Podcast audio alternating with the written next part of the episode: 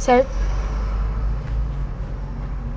O ratinho, o gato e o galo. Certa manhã, um ratinho saiu do buraco pela primeira vez. Queria conhecer o mundo e criar relações com tanta coisa bonita de que falavam seus amigos. Admirou a luz do sol, o verde das árvores, a correnteza dos ribeirões, a habitação dos homens e acabou penetrando no quintal de uma casa da roça. Que interessante! Examinou tudo minuciosamente, farejou a tulha de milho e a estrabaria.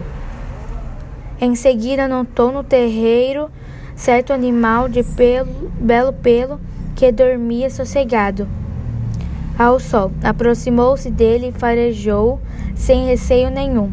Nisto aparece um galo que bate as asas e canta.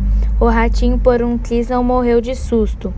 Arrepiou-se todo e disparou como um raio para a toca. Lá contou para a mamãe as aventuras do passeio. Observei muita coisa interessante, disse ele, mas nada me impressionou tanto como dois animais que vi no terreiro, um de pelo macio e ar bondoso, seduziu-me logo, devia ser um desses bons amigos da nossa gente. E lamentei que se estivesse a dormir, impedir-me de cumprimentá-lo. O outro. Aí que ainda me bate o coração, o outro era um bicho feroz de penas amarelas, bico pontudo, cristas vermelhas e aspecto ameaçador. Bateu as asas barulhentamente, abriu o bico e soltou um cocoricó, que quase caí de costas.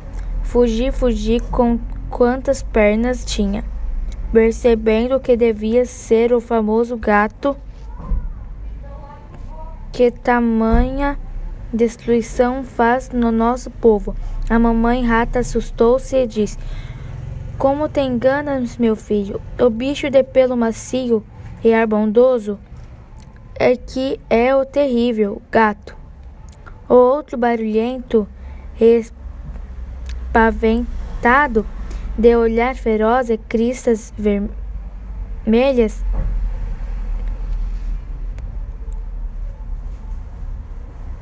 Filhinho é o galo, uma ave que nunca nos fez mal.